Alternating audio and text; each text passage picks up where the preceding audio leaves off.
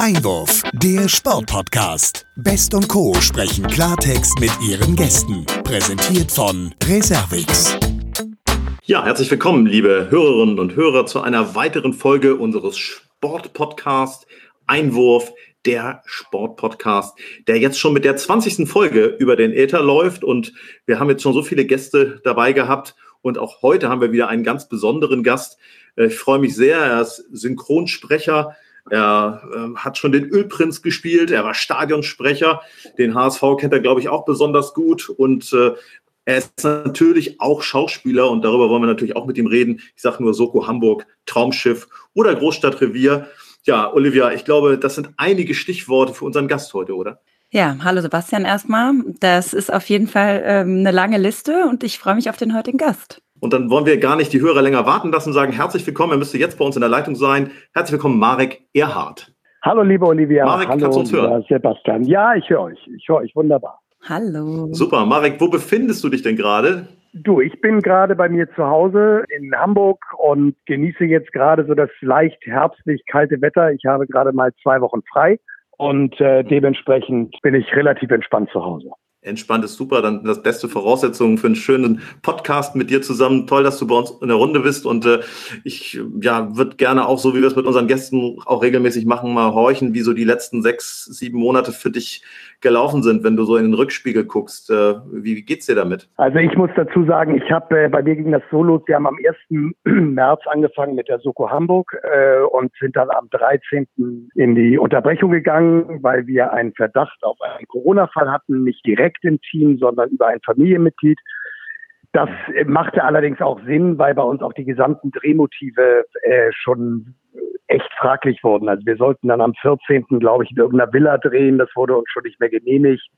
Und von daher war das auch vollkommen folgerichtig, dass wir dann unterbrochen haben. Wir haben dann vom 13. März an bis zum 3. Mai unterbrochen und haben dann am 3. Mai wieder angefangen zu drehen und haben das äh, bis heute durchgezogen. Also wir sind da sehr, sehr vorsichtig. Wir werden alle, wir Schauspieler werden alle drei Tage getestet weil wir eben halt auch ohne Maske rumlaufen und das Team läuft wirklich ganz, ganz toll und ganz vorbildlich mit Maske rum und mit Sicherheitsabstand und ja, es ist ein bisschen anstrengender, aber ich bin ja immer so ein Mensch, ich glaube, man kann sich an alles gewöhnen, auch wenn ich mich an diese Pandemie und auch an diesen Virus nicht gewöhnen möchte. Aber es ist nun mal im Moment so, wie es ist. Und deine, deine Eingangsfrage, wie ging es mir die letzten sieben Monate? Ja, mir geht's, äh, muss ich ehrlich dreimal auf Holz klopfen, eigentlich richtig gut. Ich bin gesund, meine Familie ist gesund, das ist das Allerwichtigste, meine Freunde sind gesund. Ähm, ich hoffe, alle Hörerinnen und Hörer sind gesund, das ist ebenfalls das Allerwichtigste. Und ähm, ich habe ähm, insofern eigentlich eine ganz gute Zeit gehabt, weil ich halt wusste, dass wir irgendwann weiterdrehen. Und ich, Sebastian, wir beide kennen uns wohl auch schon ein bisschen länger, das ist, glaube ich, auch kein Geheimnis. Und ich bin schon jemand, mir tut es auch mal ganz gut, ab und zu sich so ein bisschen zu entschleunigen. Und das habe ich äh, tatsächlich ja. auch geschafft. Äh, ich habe sehr viel Sport gemacht in der Zeit. Ich habe viel mit meinen Kindern gekocht. Ich habe mit meinen Kindern gespielt. Ich habe natürlich auch Netflix-Serien rauf und runter geguckt, kann ich nicht anders sagen. Und ähm, ja, habe eine, hab eine unheimlich gute Zeit gehabt. Muss allerdings dazu sagen, und das darf man, glaube ich, auch bei allem nicht vergessen, und das ging mir ganz genauso, obwohl ich wusste, dass ich äh, in diesem Jahr noch meine Serie weiterdrehe und auch im nächsten Jahr weiterdrehe. Ich glaube, dass diese hm. psychologische Anspannung, die man hat, wie geht es weiter? Was hat das alles für Folgen? Wirtschaftliche Folgen, gesundheitliche Folgen? Ich glaube, dass man diesen Faktor wirklich nicht unterschätzen darf und dass das bei vielen Menschen und auch bei mir immer wieder auch so eine, so eine Anstrengung verursacht hat, weil natürlich es geht einfach wahnsinnig vielen Menschen im Moment um uns herum echt schlecht, weil die auch nicht zum Beispiel wissen, wie sie ihr Geschäft weiterführen sollen. Und wir haben es gestern gerade gehört, die Bundesregierung hat äh, neue Restriktionen erlassen, die jetzt im Moment ja noch auf so einem auf so Momentum sind, was ist wenn. Aber äh, ich muss ganz ehrlich sagen, in der Gastronomie oder in der Unterhaltungsindustrie, sprich also Veranstaltungsbranche, möchte ich im Moment nicht arbeiten, ganz ehrlich. Weil du es gerade ansprichst, wie ist es denn jetzt bei euch mit den Planungen auch von eurer Serie? Wenn jetzt vielleicht auch ein zweiter Lockdown kommt, beziehungsweise gerade steigen die Zahlen, ihr plant jetzt erstmal ganz normal weiterzudrehen oder wie ist da die Planung? Also wir sind jetzt tatsächlich zum Ende der Woche fertig ähm, und sind dann für dieses Jahr auch durch. Und von daher haben wir eigentlich bis Anfang nächsten Jahres wieder Zeit, dass äh, die Welt sich mal wieder ein bisschen erholt. Ähm, wir haben das wirklich ganz gut hinbekommen, weil wir auch in so einem Mikrokosmos natürlich auch immer unterwegs waren. Wir drehen ja, ja, wir drehen auch an öffentlichen Plätzen, aber das ist bei uns auch relativ schnell mal zu vermeiden. Also man kann auch so ein bisschen ausweichen. So eine ja relativ lustige Anekdote, wobei sie gar nicht so lustig ist, ist, wir haben, als wir am 13. März aufgehört haben zu drehen, auf dem Ulzhofer Friedhof gedreht. Und da hat uns die Stadt Hamburg dann gesagt, ja, da könnt ihr natürlich erstmal weiterdrehen. Das ist ja da, so. Und da musste, habe ich schon gedacht, was für ein Zufall, dass wir da waren. Und äh, ja, nur da muss ich ganz ehrlich sagen, da drehe ich gerne mal eine Folge, aber dann möchte ich da auch ganz schnell wieder weg. Aber Olivia, um deine Frage zu beantworten, ja, wir müssen einfach von Tag zu Tag denken. Wir mhm. müssen vorsichtig sein. Und was bei mir und auch bei meinen Kolleginnen und Kollegen und auch bei den Teammitgliedern wirklich echt vordergründig ist und das wird wirklich durchgezogen. Private Kontakte oder Social Kontakte im Moment in der Öffentlichkeit sind eher tabu. Mhm, absolut, ja, das ist auch richtig so. Also in der aktuellen Situation. Ich muss euch auch ehrlich sagen, ich gehe auch im Moment überhaupt nicht gerne essen. Also das belastet mich. Ich gehe ab und zu mal essen, komischerweise immer gerne schon so um 18 Uhr. Da ist meistens das Restaurant leer, wobei ich sowieso immer versuche draußen zu essen. Aber ich. Wo gehst du denn essen, wenn ich fragen darf? Also, wo, ja, wo isst du gerne? Ja, ich, ich esse ja alles. Ich esse ja wahnsinnig gerne Sushi, wobei Sushi hole ich mir immer nach Hause oder hole ich dann immer ab. Äh, ich gehe wahnsinnig gerne zum Italiener um die Ecke, aber ich sag's euch ehrlich, wenn die Kinder hier sind, dann holen wir uns eine Pizza oder ein paar Nudeln. Oder ich koche eben auch wahnsinnig gerne. Und von daher gibt es eigentlich für mich nichts Schöneres, als, als morgens einkaufen zu gehen und mit den Kindern abends zu kochen. Ich grill wahnsinnig gerne. Es gibt genügend Möglichkeiten. Ich unterstütze jedes Restaurant wirklich, wo immer ich kann, ohne Frage. Und trotzdem sind wir im Moment so in einer Zeit, ja, wo man einfach vorsichtig sein muss. Und wenn man so viel Verantwortung hat, dass man jeden Tag immer mit, mit so vielen Menschen zusammenarbeiten muss, auch mit Gastschauspielern, die ja wirklich nur für ein, zwei Tage zu uns kommen, dann habe ich mich jetzt einfach im Moment ein bisschen zurückzunehmen und muss solche Sachen ein bisschen zurückstellen und einen guten Wein und ein gutes Essen kann ich auch zu Hause haben. Jetzt äh, hast du ja ein eigenes Tonstudio, glaube ich. Ähm, genau. Habe ich da ja so ein bisschen eingelesen und ähm, ja, du bist ja, sag ich mal, eine bekannte Werbestimme. Ich konnte es gar nicht glauben, dass ich deine Stimme schon so oft gehört habe im Fernsehen bei unterschiedlichen äh, Werbungen und jetzt äh, sozusagen dazu endlich mal einen Namen habe. Wirst du jetzt, wenn es jetzt auch ja dahingehend vielleicht ein bisschen mit Abstand von Leuten, dich mal wieder öfter in dein Studio zurückziehen? Naja, ich bin, also mein Tagesablauf sieht eigentlich so aus, dass ich morgens im Moment, wenn ich drehe, um 5 Uhr aufstehe, dann eine halbe Stunde, dreiviertel Stunde Kaffee trinke und ein bisschen Zeitung lese. Dann gehe ich ins Studio und spreche meistens eine halbe Stunde meine Jobs, die ich so mache. Also meine, meine festen Werbekunden, die mhm. irgendwie wieder was geändert haben wollen oder für eine Fernsehsendung oder für Radiosender, wo ich Station Voice bin oder was auch immer. Das mache ich meistens morgens. da kann ich immer irgendwie ganz gut arbeiten, vor allen Dingen, weil alle anderen noch schlafen. Das ist immer ganz angenehm. Du, und dann bin ich dann so gegen halb sieben, sieben fertig und dann springe ich unter die Dusche und dann fahre ich zum Drehen. So sieht eigentlich mein Tagesablauf. Von daher bin ich schon eigentlich jeden Tag im Studio. Wahnsinn. Wie gesagt, auch, auch da ist die Branche natürlich, hat sich auch im Moment ein bisschen verändert, ganz klar. Ähm, ich habe tolle Kunden, die gerade in der Corona-Zeit, in der Pandemie-Zeit sehr viel Werbung schalten und schalten müssen, weil sie auch äh, in dem Segment sind, also ob es so ein Lebensmittelindustrie ist ähm, oder auch die Plattenindustrie, die dafür sorgt, dass die Platten zu Hause über, über Spotify oder iTunes, über diese ganzen Portale eben auch gedownloadet werden. Äh, ich spreche ja wahnsinnig viel Kinowerbung. Das ist äh, bis, glaube ich, bis August total eingeschlafen. Jetzt ging es gerade wieder los, dass wir, dass ich wieder Kinotrailer gesprochen habe. Jetzt zum Beispiel Jim Knopf und die Wilde 13, was im Moment rauf und runter läuft. Das sind alles so mhm. Sachen, das hat einen schon so ein bisschen ausgebremst und trotzdem bin ich immer jemand gewesen, der ja immer so positiv wie möglich gedacht hat und dann auch die Zeit für mich genutzt. Ich habe irgendwann gelernt von meinen Eltern, ich kann es im Moment sowieso nicht ändern. Und was ich nicht ändern kann, muss ich irgendwie für mich nutzen, um trotzdem weiter voranzukommen. Und wenn es das eben ist, mal zur Ruhe zu kommen und die Zeit mit den Kindern zu genießen oder mit dem Hund rauszugehen und was auch immer. Es ist ja, es ist ja einfach definitiv im Moment nicht zu ändern. Ich würde gerne noch mal auf eine Sache kommen, die einem natürlich auffällt, wenn man dir auch so zuhört, schaut, was du alles so gemacht hast. Also deine Berufsbezeichnung. Ähm, da findet man Synchronsprecher, da findet man Schauspieler. Was hörst du da am liebsten? Also welche Bezeichnung trifft es aus deiner Sicht am besten? Also ich sage eigentlich immer grundsätzlich, ich bin künstlerischer Geschäftsmann. Weil, also ich sag's mal so, das, was ihr da so vorgelesen habt, ähm, da kommt ja noch ein bisschen was dazu. Ich habe ja ein Buch geschrieben vor vier Jahren. Ich habe ja. äh, schon Drehbücher geschrieben. Ich bin einfach jemand, ich habe immer Angst gehabt, sich auf eine Branche zu verlassen. Hm. Äh, weil man dann auch sehr schnell verlassen ist. Und hm. äh, ich hab's halt gerne auch ein bisschen sicher und auch gerne muckelig warm bei mir in der Bude. Und von daher habe ich sehr früh mit 18 angefangen, mir eigentlich so viel Standbeine aufzubauen, dass ich ähm, eigentlich ja doch wirklich sagen kann, fast jeden Tag was zu tun habe. Mhm. Äh, Gott sei Dank damit auch Geld verdienen kann.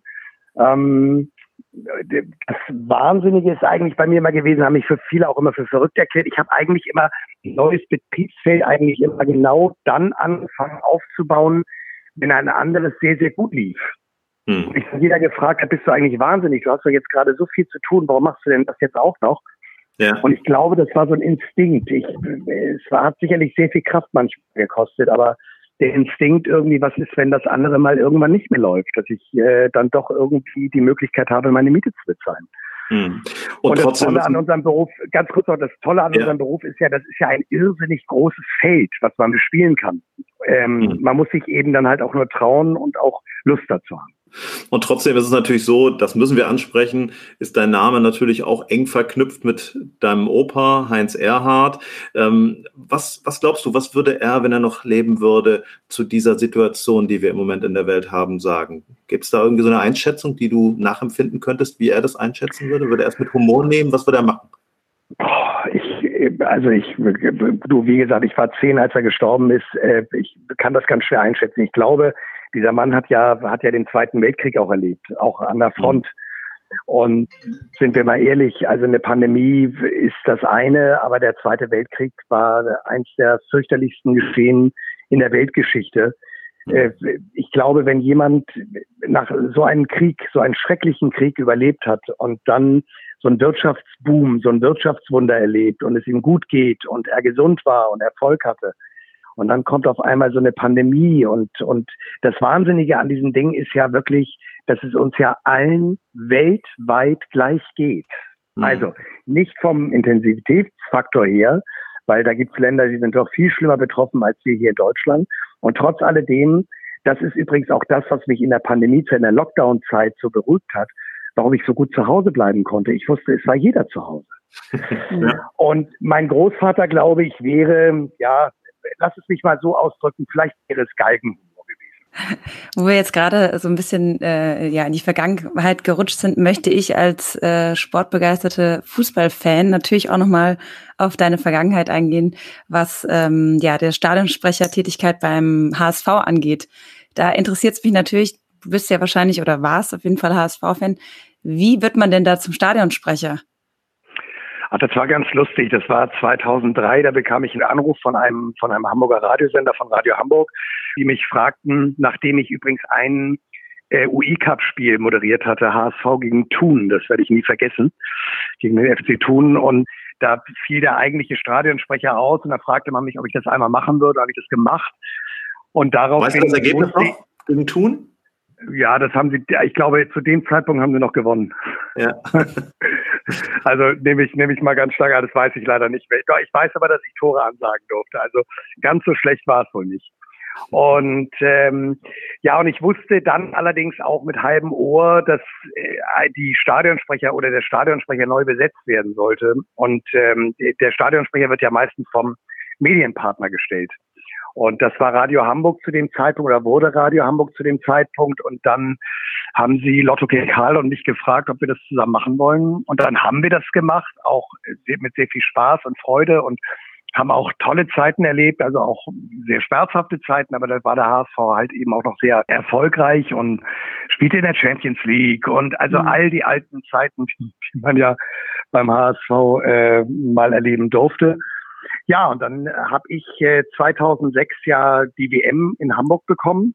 Richtig, da wollte ich gerade drauf Ich wollte, ja, achso, Entschuldigung, ich Alles wollte da nicht vorgreifen. Nein, nein, alles gut. Äh, Und bin äh, 2006 dann von der FIFA gefragt worden, ob ich Lust hätte, die WM in Hamburg zu moderieren. Man hat in der Zeit sehr gerne die, die jeweiligen Hausstadionsprecher äh, beschäftigt, weil die halt auch die Stadien kannten und so weiter und so weiter. Und viele meiner Kollegen aus äh, Frankfurt, München, also der äh, Lehmann aus München und so, die waren eben auch alle dann in ihren Stadien unterwegs.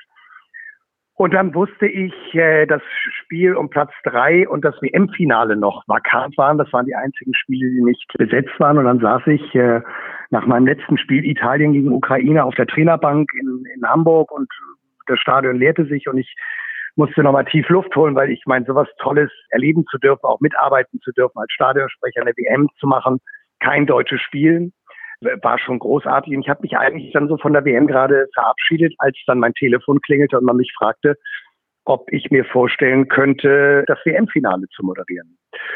Und da, glaube ich, muss ich ziemlich doof am Telefon gewesen sein, weil ich erstmal gar nicht wusste, was ich sagen sollte. Ja, und dann. Du hast gesagt, ich muss mal überlegen oder was hast du gesagt? Nee, ich habe, glaube ich, gar nichts gesagt. Und äh, hieß es immer noch, hallo, hallo, hallo, sind Sie noch dran? War ein Schweizer und äh, dann habe ich gesagt, ja, ja, ich bin schon noch dran. Ich äh, muss mich gerade mal sammeln. Ja, und dann habe ich das WM-Finale Italien gegen Frankreich bekommen mit äh, meinem Kollegen Stolli aus Bremen. Was ich insofern sehr toll fand, weil ja HSV und Bremen und nicht die allergrößte Fanfreundschaft hatten. Christian Stoll und ich uns aber sehr mögen und auch immer mochten. Das fand ich war ein ganz tolles Signal und dann haben wir beide zusammen das WM-Finale in Berlin moderiert.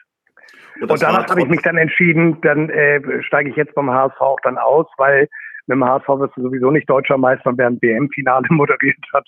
Der hat dann alles erreicht im eigenen Land. Nein, das war dann, war dann auch gut. Absolut, es war ja trotzdem auch, wenn da die deutsche Mannschaft dann nur um Platz drei mitgespielt hat, ein ja grandioses Finale und ich glaube, man muss auch nochmal zusammenfassend sagen, eine grandiose WM, äh, unabhängig mal davon, ob da hinterher dann ja. nochmal irgendwo Geld hin und her geschoben ist. Ich glaube, dieses Ereignis werden wir alle nie vergessen. Ja, das stimmt, das stimmt. Und äh, ich gebe geb dir recht, ich finde, man muss da auch ganz klar sportlich und, und wirtschaftlich trennen. Trotzdem finde ich es natürlich schon doof, dass man immer noch mal wieder im Nachgang dieses Sommermärchen eigentlich in den Negativschlagzeilen hört, eben weil da doch mhm. einiges wohl passiert ist oder auch nicht passiert ist. Das werden wir drei, glaube ich, jetzt nicht aufklären können. Mal gucken, ob es überhaupt aufgeklärt wird. Und das finde ich schon immer sehr schade. Aber das ist anscheinend, ja. äh, das ist wahrscheinlich so unser Umfeld und unsere Gesellschaft im Moment. Das lässt sich wahrscheinlich nicht verhindern. Leider ist das so. Ähm, wo du gerade sagtest, dann bist du ja auch ausgeschert, bist dann aus dieser Rolle des Stadionsprechers raus, aber du warst dann noch eine, ja, nicht so ganz lange Zeit, aber eine ganze Zeit dann noch Aufsichtsrat beim HSV. Ist das eine Sache gewesen, wo du im Nachhinein sagen würdest, ob das jetzt so eine richtig gute Entscheidung war? Ich meine, wir wissen, da ging es ziemlich turbulent zu in der Zeit beim HSV oder sagst du, auch die Erfahrung habe ich gerne mitgenommen? Also dazu kann ich euch, sage ich euch nur zwei Sätze, weil das ist genau ein Thema, über das ich überhaupt nicht mehr rede. Es war A, der größte Fehler meines Lebens. Das hätte ich, äh, hätte ich mir gut schenken können. Das ist das eine. Und das andere ist, ähm, ich muss ehrlich sagen, auch wenn man zu so einem Amt gewählt wird, man geht da wirklich mit, mit bestem Gewissen und Wissen rein oder und versucht wirklich irgendwie irgendwas bewegen zu können. Das ist nicht möglich. Der, das war einfach eine, eine, eine Zeit, die ich, ähm, ja, über die ich einfach auch nicht mehr reden möchte. Das war, es ist ja danach noch schlimmer geworden. Also man muss ja ehrlich sagen, es ist ja bei dem Verein ist ja, ist ja ganz viel immer wieder passiert. Ich hatte so sehr gehofft, dass nach der Ausgliederung jetzt endlich mal sage ich mal, da der, der nächste Stern erklommen wird. Aber auch das ist nicht passiert. Und äh, ja, ich, ich bin mit dem Thema relativ durch.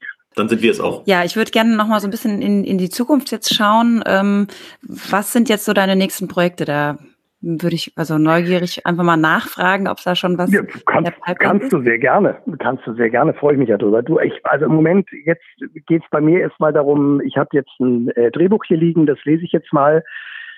Da besteht natürlich auch die Möglichkeit, dass wir das dieses Jahr gar nicht mehr drehen können. Vielleicht Jahres. Das wird dann wiederum für mich ein Problem, weil ich ja ab Anfang des Jahres mit der Soko weitermachen will. Und muss man mal schauen, das ist im Moment alles so ein bisschen hin und her. Ich muss allerdings sagen, jetzt habe ich das gesamte Dreivierteljahr dieses Jahr gedreht. Ich bin ganz froh oder sehr dankbar, dass ich diese Serie machen durfte und darf.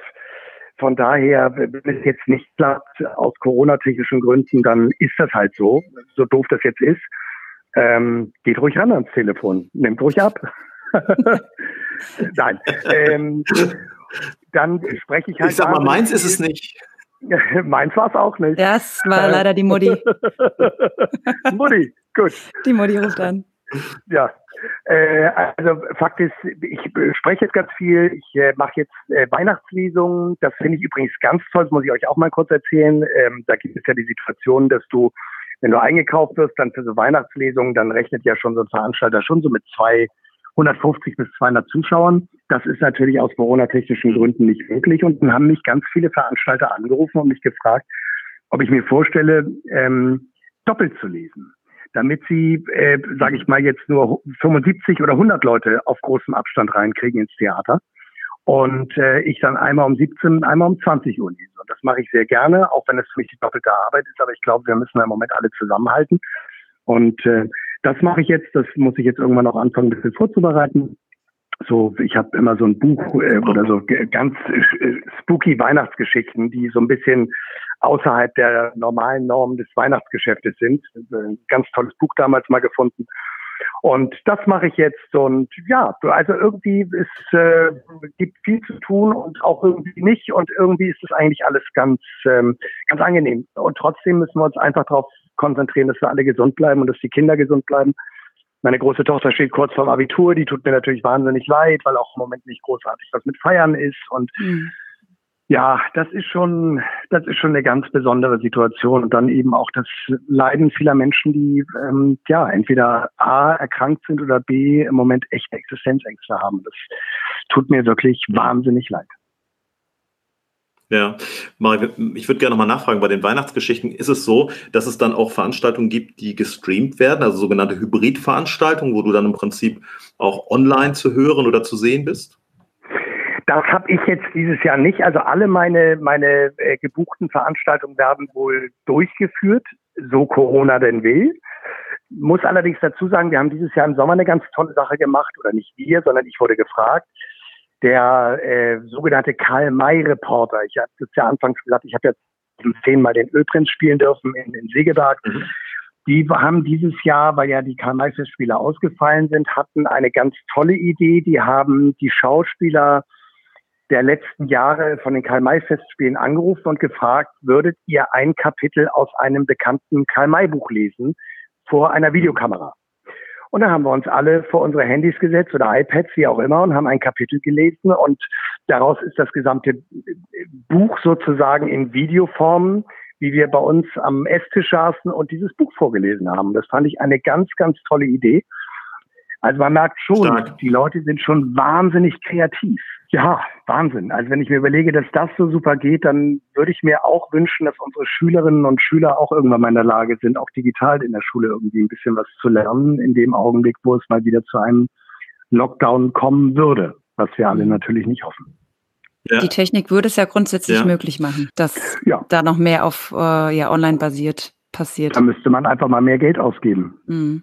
Ja anstatt darüber zu diskutieren. Ja, aber jetzt haben wir schon wieder, jetzt haben wir schon wieder gut 20 Minuten geplaudert und äh, wir könnten jetzt noch ähm, weitere 20 Minuten plaudern. Nichtsdestotrotz äh, würden wir gerne zum Abschluss, äh, Marek, dich auch fragen wollen, was du unseren Hörern mit auf den Weg geben kannst, mit auf den Weg geben möchtest, auch, auch wenn es darum geht, jetzt auch in den nächsten Wochen und Monaten noch ein bisschen durchzuhalten, weil das werden wir brauchen. Und ich glaube, das sind auch immer Worte, wenn die dann von besonderen Menschen kommen, dann hören unsere Hörer da ganz besonders hin. Deswegen ja, würde ich dich bitten, da vielleicht auch nochmal, ob es ein Appell ist oder auch äh, etwas, was einfach dir aus der Seele spricht, ähm, dir auch nochmal die Möglichkeit zu geben, da unseren Hörern direkt was mit auf den Weg zu geben. Ja, also in allererster Linie möchte ich allen Hörerinnen und Hörern einfach eine unfassbare Gesundheit wünschen und ihnen wirklich äh, wünschen wir uns allen, dass uns dieser Virus erspart bleibt, dass man gesund bleibt, dass man ähm, positiv bleibt, dass man versucht, in die Zukunft zu schauen und dass, äh, wenn Dinge passieren, die eben halt äh, doch etwas schlimmer sind, die auch an die Existenz gehen, dass man eben versucht, wirklich mit, mit Kraft da durchzukommen. Das Problem ist, dass man das gar nicht so verallgemeinern kann, weil wir wissen ja gar nicht, was mit den Leuten wirklich geschieht, wenn die Firma auf einmal auf der Kippe steht, wenn ja, wenn, wenn, wenn man in, in Geschäftsfeldern auf einmal nicht mehr arbeiten kann. Das sind ja Sachen, ich, das Schlimme ist, ich, ich, mir, mir fehlen da selber die Worte, weil ich glaube, damit hat keiner von uns gerechnet. Ich kann jedem nur wünschen, versucht, so gut es geht, positiv nach vorne zu schauen.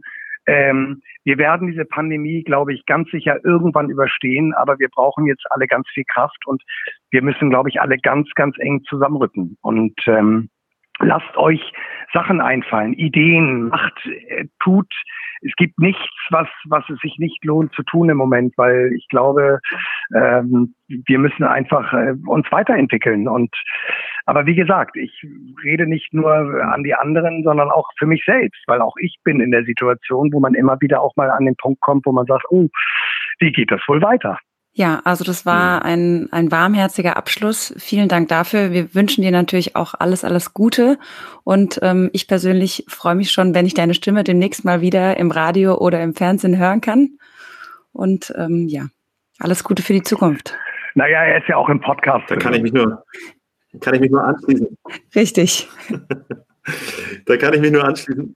Lieber Marek, grüß bitte deine beiden Töchter, deine Frau. Wir wünschen euch als Familie natürlich auch Gesundheit. Bleibt äh, fit und so munter, wie du es jetzt auch in den letzten 25 Minuten hier wieder warst. Es ist immer eine Freude, mit dir zu sprechen und wir freuen uns natürlich auch darauf, dich dann wieder live und in Farbe zu erleben und das nicht nur auf der Mattscheibe, sondern natürlich auch im wahren Leben. Vielen, vielen Dank euch beiden und äh, ich wünsche euch auch alles, alles Liebe. Liebe Olivia, grüß deine Mutter schön. Die hat schon mehrfach angerufen. Du musst da gleich mal zurückrufen. Ich rufe sie gleich und, mal zurück, ja. Und auch dir, lieber Sebastian, als langer Weggefährte, vielen lieben Dank für das tolle Gespräch, euch beiden. Und bis hoffentlich ganz bald und vor allen Dingen bleibt gesund. Danke. Danke. Ciao. Macht's gut. Ciao. Tschüss. Ciao. Ja, ein echter Tausendsasser, muss man sagen. Marek Erhardt, ähm, Schauspieler, Ölprinz, Synchronsprecher, der macht ja alles, ne? Ja, Wahnsinn. Also was der schon auf seiner Liste hat, äh, gut, wenn er morgens um halb sieben schon zwei seiner fünf Punkte auf der Agenda erledigt hat, da muss man sich nicht wundern, ne? Tja, da lege ich mich dann lieber nochmal auf die andere Seite. Aber gut, jeder so, wie er meint. Ähm, apropos, wenn wir Vielseitigkeit uns anschauen, dann ist auch unser nächster Gast im nächsten Podcast sehr vielseitig. Wir möchten ihn schon ankündigen, liebe Hörerinnen und Hörer. Es ist kein geringerer als Paul Ripke, der WM-Fotograf von 2014. Ähm, ja, ich glaube, der wird uns auch ein bisschen was zu erzählen haben. Ja, der hat auch äh, einiges schon geleistet in seinem Leben und äh, ja, lebt ja jetzt auf der sonnigen Seite des Lebens in Amerika und ich bin gespannt, was er erzählt. Ja, ich bin auch sehr gespannt. Wir werfen also quasi den Einwurf mal über den Teich. Wenn wir jetzt aber noch mal gerade in den Vorankündigungen sind, wir haben leider in unserem ganzen Podcast noch nicht einmal eine Frau am Hörer gehabt. Asche über unser Haupt. Ähm, ich muss Abbitte leisten an dieser Stelle, vor allen Dingen bei allen Hörerinnen und natürlich auch bei allen Hörern. Das wird sich in Kürze ändern. Wir arbeiten daran und dann wird es auch ganz viele Frauen in diesem Podcast geben. Das kann ich nur bestätigen. Also an alle Frauen da draußen, ihr dürft auch bald an den Hörer. Dann wünsche ich dir noch einen schönen Abend. Danke, das wünsche ich dir auch. Bis dann. Tschüss, Olivia. Tschüss.